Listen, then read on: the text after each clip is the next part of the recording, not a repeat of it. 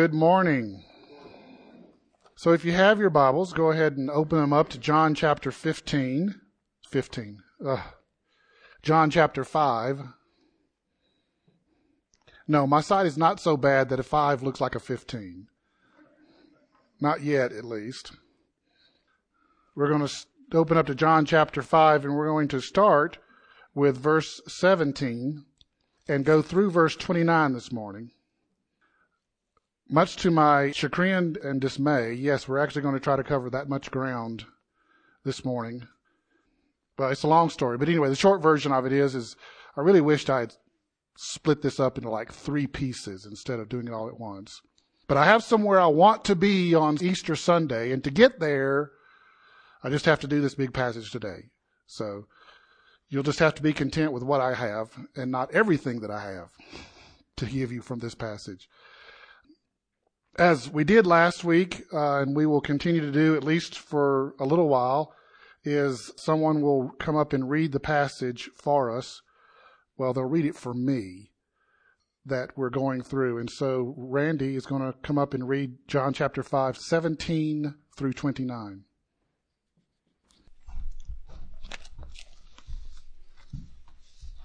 Jesus answered them, My Father is working still, and I am working. So the Jews sought even more to kill him, because he not only had broken the Sabbath, but also said that God was his Father, making himself equal with God. Then Jesus said to them, Truly, truly, I say to you, the Son can do nothing of himself, but what he sees the Father do. For whatever he does, likewise the Son does. For the Father loves the Son and shows him all the things that he himself does, and he will show him greater works than these who that you may be marveled. For as the Father raises the dead and gives them life, even so the Son gives life to whom he will. The Father judges no one, but has committed all judgment to the Son that all men should honor the Son, just as they honor the Father. He who does not honor the Son does not honor the Father who sent him. Truly, truly, I say to you, whoever hears my word and believes in him who sent me has eternal life and shall not come into condemnation, but has passed from death into life. Truly, truly, I say to you, the hour is coming and is now here when the dead will hear the voice of the Son of God, and those who hear will live.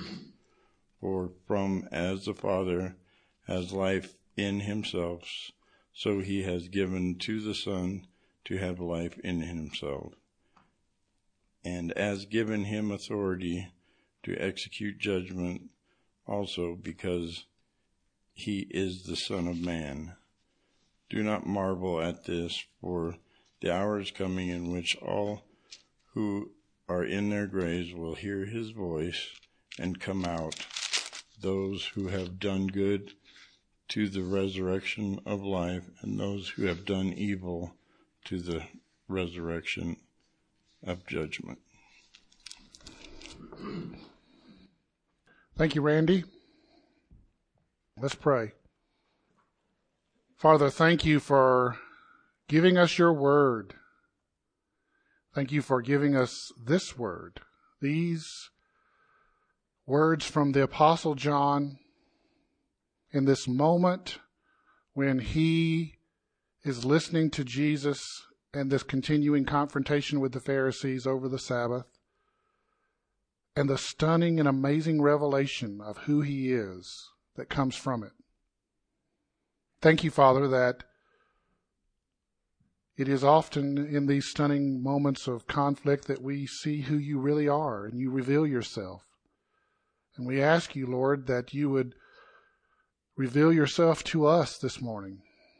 We ask for the Spirit to fall upon us with eyes that can see and ears that can hear and minds that can understand and hearts that believe what you're telling us about who you are and about why you are.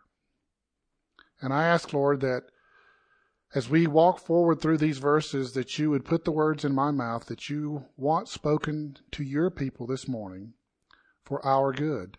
And I ask it in Jesus' holy name. Amen.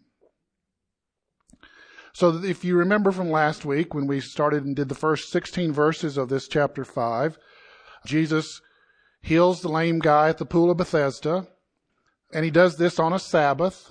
And he tells the guy to pick up his mat and walk. And as a result, it leads to the Pharisees getting all bent out of shape because this guy's carrying his mat on the Sabbath. And then it leads to this direct confrontation between Jesus and the Pharisees over this. And he makes this statement in verse 17 that I didn't cover last week. But Jesus answered them, My Father is working until now, and I am working. The first thing is just to catch the irony of Jesus' response. They've accused him of breaking the Sabbath, which is the fourth commandment. And he tells them the reason he is breaking it is because God is breaking it. You, you're working on the Sabbath. I'm working on the Sabbath because my Father God is working on the Sabbath. What? Wait, how does that work?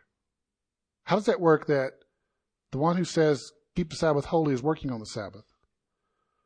Well, it works because the Sabbath is a thing of rest and restoration. It works not because God doesn't have to obey the same rules that He applies to all of us, but there are certain things that have to occur on the Sabbath and even the Jews themselves acknowledged it. In fact, they created an entire sophisticated rule system around how much you could do on the Sabbath. Like you could walk a couple of miles. But if you did more than a couple of miles, you're breaking the Sabbath. What? How does that, what, what's so special about two miles? Nothing. Nothing at all. Eh, they just picked it. It just made sense to them. And so the issue is they still are missing the heart of the Sabbath. Just as we struggle with grasping and living in the heart of the Sabbath. Right? The purpose of the Sabbath was to rest the body, the heart, the soul, and the mind from the day's usual work, the week's usual work, and be focused on worshiping the Father and spend it in time worshiping Him and thanking Him for the good things He's given us, crying out to Him for the struggles and hurts that we have. All the things that we've come to know is a typical practice for us on our Sabbath practice, coming to church. But the Pharisees, they have this issue that keeps coming up, biting them in the back. The Pharisees are putting their rules and authority over God. They're saying to the one who makes the rule, you can't do that. And they're saying to him, you can't do that. Besides, it's sort of like, really? You're going to tell God what God can't do? Besides that part of it, their rules show they don't understand the Sabbath to begin with. They don't even grasp what it is they're making a rule for. But yet they make a rule anyway. And anybody who breaks the rule is breaking their authority. Maybe that's really the real heart of the struggle for them. It's their authority that's being challenged and they don't like it. Well, we know they don't like it. But the fact that Jesus is pointing out to them that God is actually challenging their authority is the bigger problem for them to grasp with.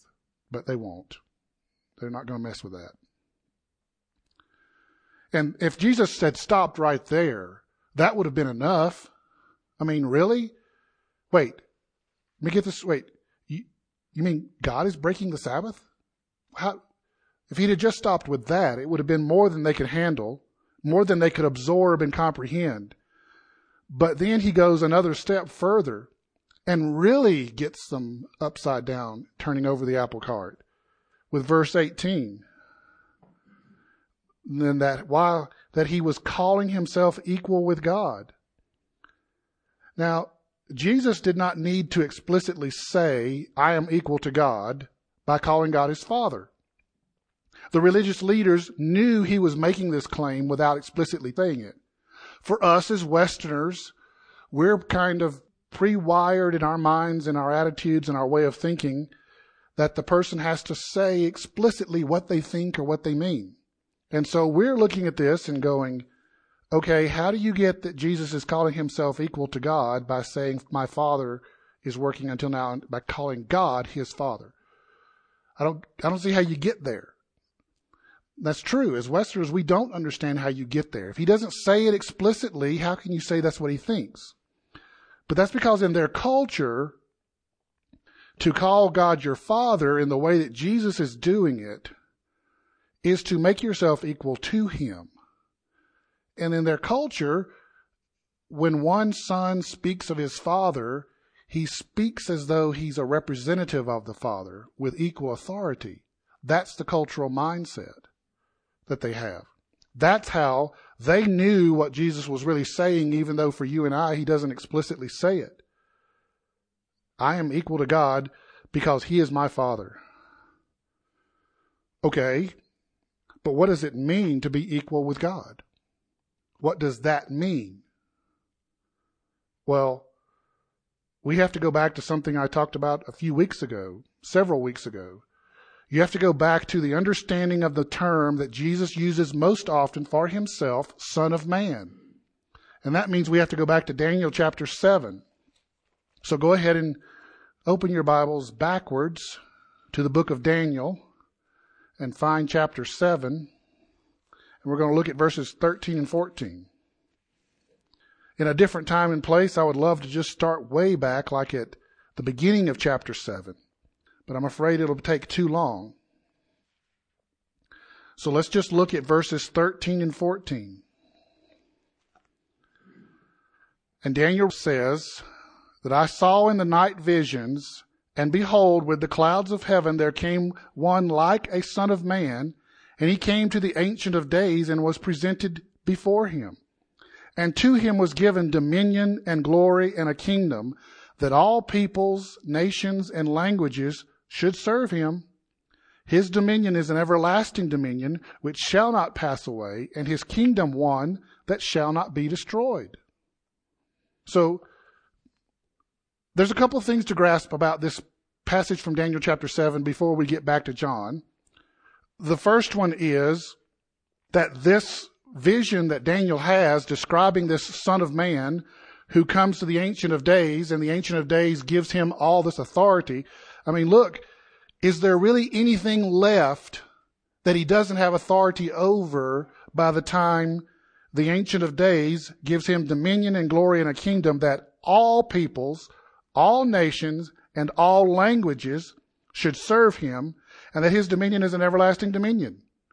Is there anything left for him to have charge and be over and have authority over after you've given him all this?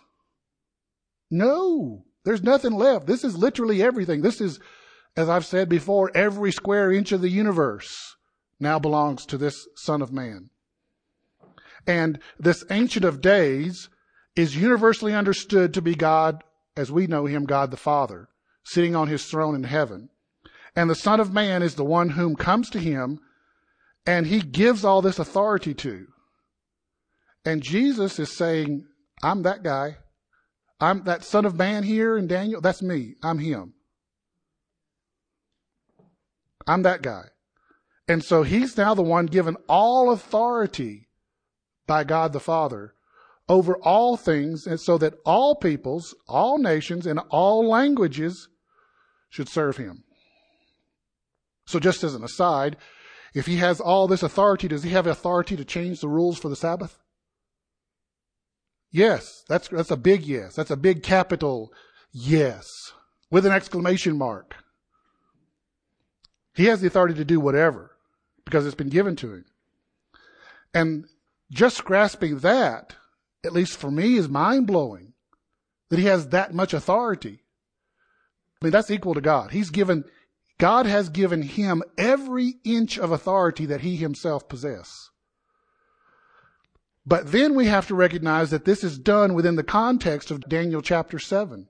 And this is the one where Daniel has his vision of the four beasts. And each one is a kingdom that has dominion over the earth. Each one is a success. Each group, each beast is a representative of a physical human kingdom that has dominion over the whole earth, starting with the Medes and the Persians and the Greeks and then the Romans. And each one becomes more powerful and their dominion and spread of influence and control reaches farther and farther across the globe. And when we look at human history, that's exactly what happened.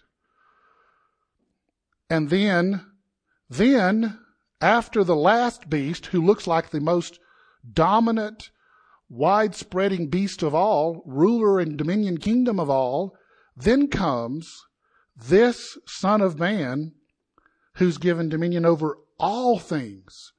He is the ultimate ruler. He sets above everybody, even Alexander the Great, even Xerxes, even all the Caesars. He now sits above all of them. His dominion and his rulership is greater than all of them. That's what it means to be called the Son of Man. And that's what Jesus is saying when he calls God his Father and uses the term Son of Man as his self identifying term. So now we get to go back to John chapter 5 and grasp what Jesus is saying here in light of Daniel chapter 7. See, Jesus' equality with God is a result of God the Father decreeing that he is equal in authority and power to God the Father. He is granted by God the Father and decreed by God the Father all the authority and power. That's why he is equal to him. This is not, nor has it ever been, a question of is Jesus equal to God in likeness or deity? Those questions will come later. We will deal with those, promise you, when we get into the next chapter, when we start looking at the I am statements. Okay? But for now, in this moment, right here, just give me the benefit of the doubt. In this microcosm of a second when he's standing in front of the Pharisees and says that he is equal to God, it is not about that. It is about his authority and power. This is about him being equal in authority and rulership. Therefore, he has the authority to change the rules about the Sabbath. And it is because he is obedient to his father, like any good Jewish son should be in their culture. As an obedient son, which was expected and highly prized, he is given the authority just like in their culture. Therefore, he is equal to his Father. And they understand this. They understand it so good that it really makes them mad. In fact, the desire to kill Jesus is a direct violation of their own ethical code. Do you get this? It upsets them so bad that he's breaking their rules. They want to break their own rules to kill him and get rid of him. They are, as Jesus will say later, showing who their father is even now in this moment. In this very question of who is your father and are you an obedient son, they're displaying who their father is. And it's not the same father that Jesus has. But then he goes on, just like we have to go on here. As much more as there is to say about these two verses, we need to go on to the verse 19 through 24 and all this work that Jesus is doing. All this doing of work on the Sabbath, which is how this whole conflict got started. And Jesus just shows his authority and obedience to the Father by continuing to work on the Sabbath like his Father has and does. Remember how this all started. Jesus has just healed a lame man so he could walk. Why was that guy lame? What? How did that? See, he was there at the pool for a long time because he'd been lame for a really long time. But why was he lame? Well, we aren't given the specifics. Jesus kind of hints at it towards the end of that miracle in verse 14 and 15 that maybe there was some disobedience or sin involved because he says to the guy, Look, you are well, don't sin so that something worse would happen to you, or don't sin anymore that, that something worse would happen to you. But it may not be the case. That's just sort of drawing a conclusion from a possibility. It may very well have been the case that the guy didn't receive his lameness as a result of sinful actions as a punishment, but it was a result of the fallen world we live in and the breaking of the perfect world in the Garden of Eden. Because when we look at the, at the Genesis account, God created a perfect world in six days and rested on the seventh. Man was created, all the animals, everything. It was good. And he rested. But then it wasn't good. In chapter 3 of Genesis, when the evil one tempts Eve and Adam and they succumb to the temptation and now now it's not good. It's really quite broken. It needs someone to fix it. And that's going to take work to fix it. And so here we are.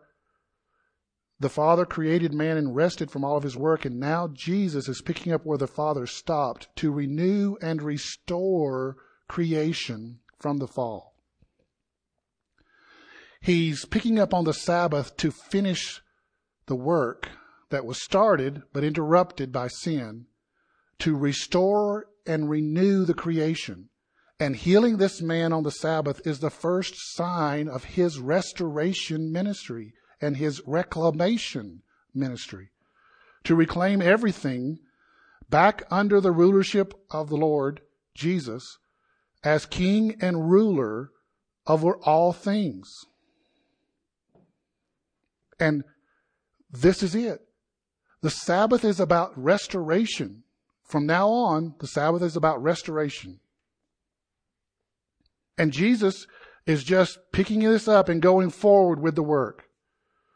And that has implications for us that we'll look at in a couple of minutes.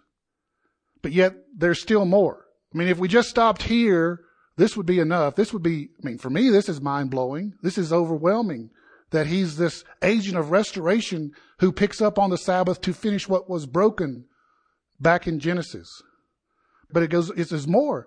Equally stunning and shocking to me is that not only is God revealing his amazing works and wonders to us, but he is revealing more of them to Jesus also. Look at what he says there in verse. Now I got to find it. Where did he say that? I made the mistake. Oh, verse 20. For the Father loves the Son and shows him all that he himself is doing, and greater works than these he will show him. The him is Jesus. So let me get this straight. These amazing works that God is showing you, Jesus, he's not done showing you amazing things. There's even more marvelous, amazing things for you to see than what you've already seen. Whoa. And then there is the whole reason there's all this marvelous, amazing things yet to be revealed. What does it say? So that, purpose clause, right? Remember, so that is a purpose clause. It's the purpose of what is being talked about. So that you all may marvel. All of us God is revealing more and more marvelous things to the Jesus so that you and I may be marveled and find it marvelous. Even the showing more marvelous things to Jesus is really for you and me, not for him. It's almost as if Jesus has to put up with having a few things held back so that you and I can be marveled.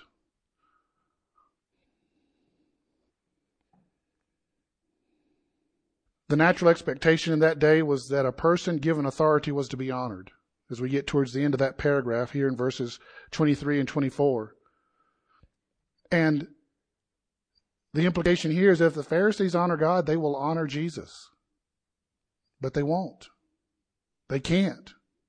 Well, I mean, they can, but they won't. They won't let themselves do it. They just won't let themselves honor Jesus. I mean, this is because, look, The honoring of Jesus is to an acceptance of who he says he is. And they can't go there. Their hard hearts won't let them go there. And that's why they can't admit it to themselves or to others who he is and why they can't honor him. Jesus has to be who he is, and we have to accept him as who he is claiming to be if we're going to honor Jesus. It requires believing that he is God's son and the one given authority for judgment and eternal life. Don't overlook this. It requires believing that he is God's son and the one given authority for judgment and eternal life. You have to believe that if you're going to honor Jesus. And that's not an easy step to take. For those of us who've been believers for a long time, that doesn't sound so hard. But go back to when you didn't believe it. That was a big step, and it still is today. And again, if, if Jesus had just stopped here at verse 24, that would have been enough for today. Look, Jesus, really, you're overwhelming the Pharisees and the rest of us already. Just save it for another day when we can absorb it. But no, not Jesus. Jesus has to go further. He has to go on and say verses 25 through 29. I mean, like I said, it would have been enough, but now he's got to go further. He's got to talk about the resurrection and how there's an hour coming when the dead will hear the voice of the Son of God and will live. What are you doing, Jesus? Where are you going with this? This is Jesus also explaining his authority as judge over the earth. Do you remember last week when I read Isaiah 35, where the lame walking and the deaf hearing was a sign of the Messiah's arrival? And that was in the context of the Messiah bringing judgment upon the earth in Isaiah chapter 35. So for him to be the Messiah who heals the lame so they walk by simply saying, get up, he also has to be the Messiah who's bringing judgment. But where Isaiah stops is where Jesus keeps going. Because Isaiah stops with the judging Messiah who brings punishment for the wicked and the unsaved and deliverance for his people. And Jesus takes it a step further by raising the dead as part of his judgment. This is just stunning. It's not enough that he's going to be a judge, he's going to raise the dead as well. And when Jesus says, There is an hour coming when the dead will hear the voice of the Son of God, and those who hear will live. For as the Father has life in himself, so he has granted the Son also to have life in himself. I think Jesus is playing on some double meaning here. As the next couple of sentences show, he's specifically referring to the physical resurrection in those sentences. However, I also believe he's hinting at spiritual resurrection, like in Ephesians 2, chapter 1, where we were dead in our trespasses and sins, and Christ made us alive with himself. This is just stunning. He speaks and the dead are raised to life. He speaks and the dead, cold, stone cold, dead heart comes alive, hearing and believing and having faith. It's also striking here to me that Jesus tells the Pharisees they will see this amazing event. And then Jesus raises Lazarus from the dead in chapter 11. I'm like, really? Those guys don't deserve nothing. And you're going to give them a resurrection for them to see. And in fact, when we get to, to Lazarus' resurrection, and then later on in the gospel, it even specifically says that the Pharisees were so frustrated over Lazarus being raised from the dead, and because of all the trouble it caused them that he raised somebody from the dead, Jesus raised somebody from the dead, they wanted to kill Lazarus. Wait, think about this for a second. I, I know we're not there, but by the time we get there, you'll forget I've said this anyway. This dead guy is raised back to life as a miraculous work of God. And it frustrates you so much that God did this miracle, you want to kill the guy and put him back in the grave? What's wrong with you? What's wrong with you people? What? How did you get to a place where you want to kill a guy just because God raised him from the dead? How? Jesus is messing with their life. And he's messing with it in a big way. Now, there's a huge historical perspective about what they were afraid of as far as the Romans and they're taking, you know, and, and uh, insurrection and everything that's happened. And so there's that part of what's happening with the Pharisees, their fear of Rome clamping down and stomping with their feet on top of the Jewish populations and completely destroying Jerusalem and the temple, just like they do in AD 70. Really, with, that was one of the, okay, everything we, you know about AD 70 and the destruction of Jerusalem and the temple, that was what the Pharisees were afraid of with Jesus and leading an insurrection against Rome. But that was just the excuse. That was just the skin of a reason that was stuffed with a lie about why they wanted to kill Jesus and Lazarus. The truth of the matter is, is they just didn't like having their authority challenged, having their world that they had worked so hard to create taken away from them by God for something different. I know that's something none of us ever struggle with. Having something we've worked so hard to get, God takes it away from us. And be okay with that. But as we look at verse 29, it's clear that this is pointing to the great resurrection of the dead and the subsequent judgment described in Jesus' second coming in the book of Revelation.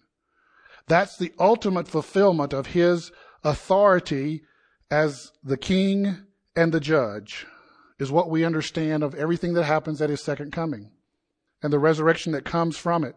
Those who are raised for judgment and those who are raised for eternal life.